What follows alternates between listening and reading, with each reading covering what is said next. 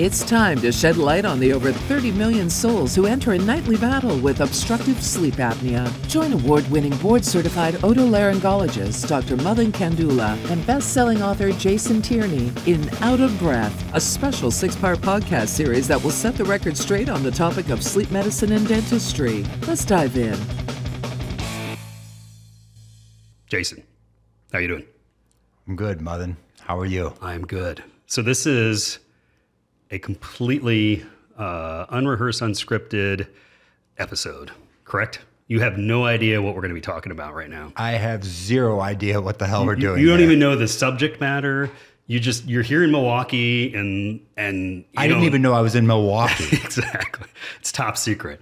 Well, here I'll give you a hint. So, subject matter. Well, before I give you a hint, we talked about the sheep up here. Black sheep, we talked about the flock, so forth and so on. But, for those that don't know, let me just sort of point this out.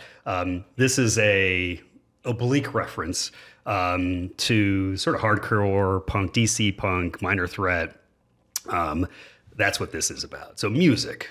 You like music. I do like music. And what kind of music do you like? Oh, I've got pretty eclectic tastes, but largely punk and hardcore, a lot of hip hop. A little bit of jazz. Okay, gotcha. And I think I was on a podcast that you did a couple years ago, and you asked me a question, and you remember the band I threw out to you, and you were surprised or not? Yeah, it was Power Trip. Power Trip and Executioner's Tracks, which is, would you consider that like soft rock, music, what would you, or not? It's none of the above. Okay. It's very abrasive. It's I believe typically referred to as thrash metal. Thrash metal. Yes. And then when you look at me, I don't know that did you think thrash metal when you booked me for that podcast, where you're like, oh, that dude's thrash metal every day of the week. Not only was I stunned to find out about thrash metal from you. Yeah. But I mean, that's a pretty obscure band, in the large scheme of musical interests. Correct. Okay. Not many people are familiar with Power Trip. Yeah. And definitely not a dorky guy. Definitely not a dork like you. Look at me, you're like, that's not a Power Trip guy. So just so you know, is music's been something I've loved my entire life. We talked about Minor Threat and kind of that attitude. There's an attitude, and much of that has been sort of this a black sheep, outsider, outcast, DIY. Advent. People don't know this, but Advent at its core is punk DIY. Mm-hmm. It's DIY for those who don't know is do it yourself. We do it ourselves, and that's how Advent has gotten to be what it is. Gwen, my wife, and I. She's not as hardcore as I am. Figured this thing out. Meaning, what we figured out is what punk figured out. Even before DC punk was, 3 chords and the truth. You don't need all the big production. You need a message that you want to deliver.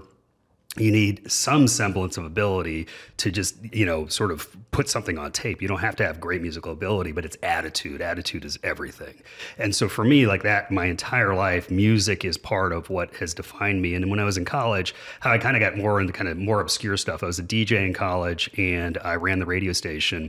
And you just went into your DJ voice. Of course. This is what you got. That's what you got to do. And you know what my show was called back at? This is back at Duke University. 1989 to 1993, there was a show that started at 5 a.m. in my freshman year, and eventually I got to sort of prime time. Do you have any idea what my show was called?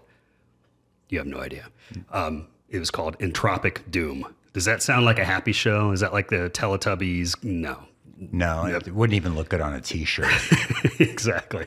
So anyway, Entropic Doom, and then this is back. I was a college DJ in the heyday of sort of. When alternative music like really was hitting, like Nirvana happened when I was in college. So I basically this is all built up to saying I've got some significant, in my opinion, street cred, which isn't obvious to the uninitiated. Yeah. So we can all agree that okay, I've got sort of a vibe to that in that direction that you'll acknowledge that there's a commonality of hardcore. Right? Sure. Good. This is all a lead up if you haven't noticed this. So. We're building, and I'm here to reveal something today. And it's something that happened Saturday night, this past Saturday. So we're for those, we're recording on Thursday. So Saturday night, something happened that has really profoundly changed my worldview. You got the Saturday night fever? No. This is, and this, I'm just waiting to see how you're going to react to this. So on Saturday night, I'm from Dayton, Ohio. That's where I grew up. My parents are still there. So Gwen, my wife, I've got three kids, but I've got two girls and a boy. My two girls, Gwen and I, flew to Dayton. It was my dad's 85th birthday on July 1st. So that's great. Happy birthday. Happy birthday to him. But we then drove down from Dayton to Cincinnati on Saturday night to see what performer, do you think? Who... my wife, my two girls, they're teenagers.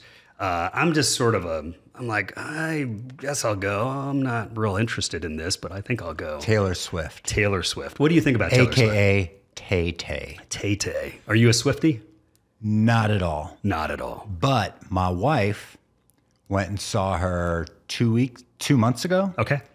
And she's going again this coming weekend. Is she really? Yeah. Okay. And was she previously a Taylor Swift fan or not really? You know, it was part of her rotation, but you know, she didn't own a T-shirt as she does now. So here's, so your personal opinion of, let me go back to you. She's not even really on your radar screen. Yeah. You know the name. You've probably never listened to any of her stuff. It's like, that's for somebody else. That's all true. And it's kind of, that's mainstream. That's sort of antithetical to Minor Threat. Minor Threat and Taylor Swift are probably on the opposite poles of the universe. This is true. Correct?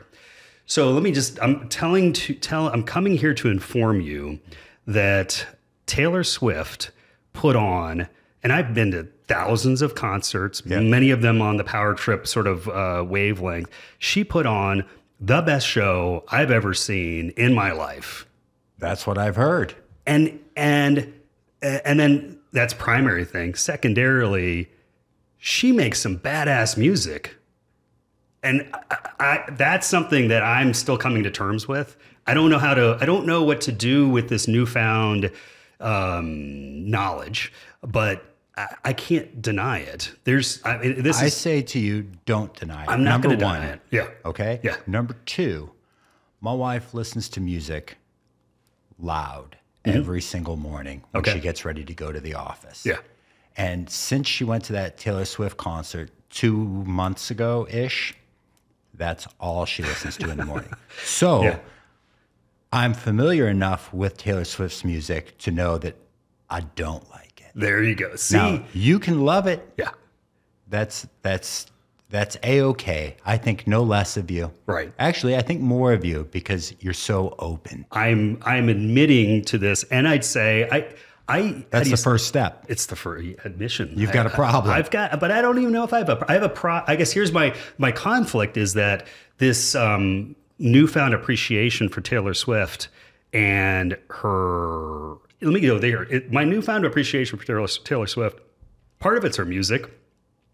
Part of it, and a significant part of it, is her mindset and attitude.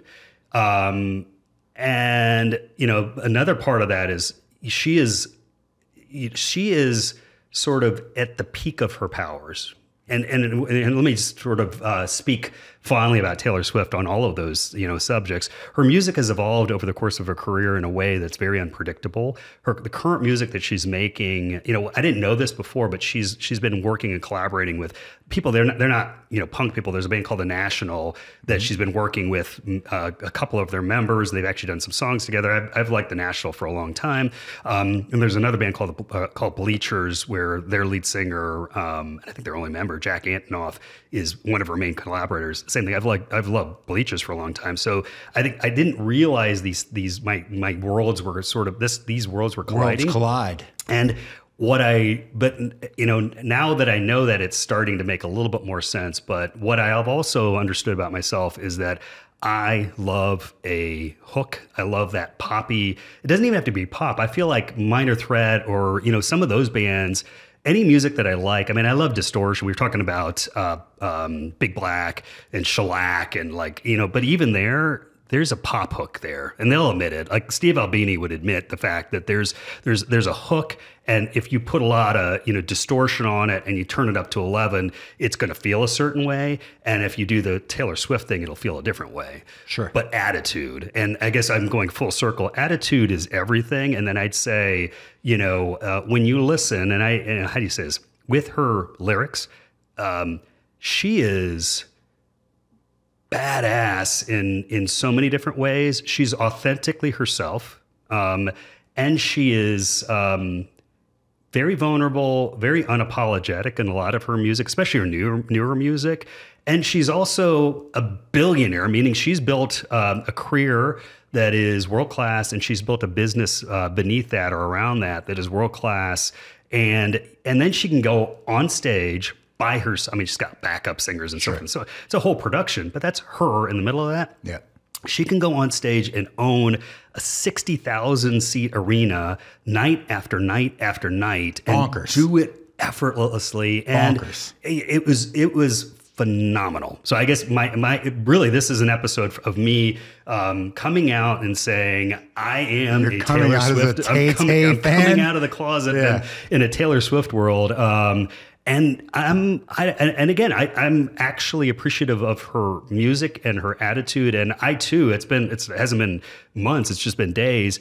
There's many of her songs that I just can't get out of my head, in a good way. And I would encourage you to take some time to listen to a couple of her songs and just sort of... There's snow on the beach. It's really beautiful. Yeah, that's right. So anyway, and this could be, I mean, we're not going to do another Kumbaya moment, but I would say that this is a Kumbaya moment, could be as well. But I'm telling you, there's some serious, within Taylor Swift, and again, maybe the reason I relate to her in so many ways is that just as I think the uninitiated would look at me and be like, that guy's not hardcore. That doesn't make any sense.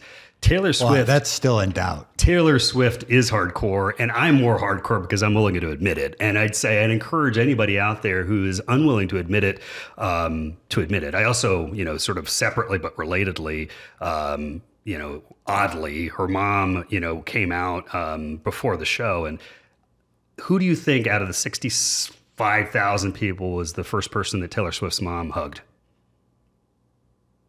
Taylor Swift. Me. What? Yes. That doesn't even make sense. Taylor Swift, she didn't come off on stage. She came out into the audience. She came out to go to where she was sitting. And I mean, I'm like you know, whatever you think about me, I don't really feel like I look like I belong in a Taylor Swift show because it's a lot of teenage girls and women and so forth and so on. So anyway, and I was I went to the show thinking I was going to go there and just sort of be an observer. I'm going to take this in. And so the first move that just broke me was that I'm standing there looking, I didn't know who she was. She started walking and the crowd's starting to go crazy. I'm like, must be her mom. I don't know. So I'm looking at her. She's looking at me, and I'm not a hugger, but regardless, you know, she like comes up and gives me a big old hug. And I'm like, all right, well, ice broken, I guess. So, yeah. And you never washed the shirt. Exactly. You know, exactly. And exactly. And then she went on to hug, you know, my wife and my two girls. And anyway, I feel like that was sort of, where I'm going with that is I went to the show. Now let me, you know, so I'll finish this up here soon because I know nobody actually cares. But last year I was forced to see the most horrific performance that I have ever been part of. So this is, if Taylor Swift is peak, like I've never seen anybody do what she did. Now this dude, maybe I'm impressed with his game to some extent, but good Lord, this was the lowest experience for me to see a show. This was in Milwaukee, and I won't be doing it. It's a guy he's from Miami. I don't know if he's got a haircut like I do. Is this going to ring a bell or not a bell? I'll cut to the chase. Pitbull. I went to a Pitbull show, and man, I still have bad vibes from that. So I thought I was going to go to this Taylor Swift show, and I kind of went with the same attitude. I was like, well, wait, time out. Yes. So what happened at Pitbull that gave you such bad vibes? It was just icky. I don't know how to describe it. There was no redeeming quality.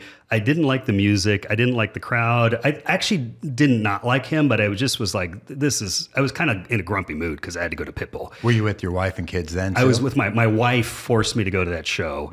And this one, Taylor Swift. So you can force people to do things. Your spouse can force. Yes, there's definitely a, there's no way out sometimes that way. Sure. So I thought I was going in I was in my Pitbull mindset going into the Taylor Swift show, and Taylor Swift's mom broke me out of the mindset. And then I became an active participant in what ended up being the most phenomenal show that I've ever seen, which has now changed my worldview. And now I just wonder if I'm going to be able to. I'm wondering if I'm still worthy to have the black sheep up here, and I'm wondering if I'm worthy to be still hardcore. If can you be hardcore? The answer to both of those is yes. Okay.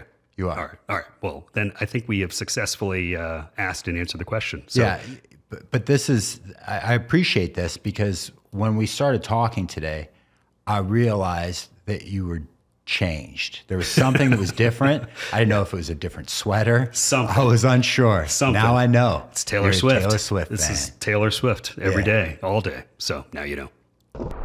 Next time on Out of Breath. There's something about me that's... I don't know what you want to call it, that pisses a lot of people off. Yeah. I think earlier I said you were an odious character to some. Yeah.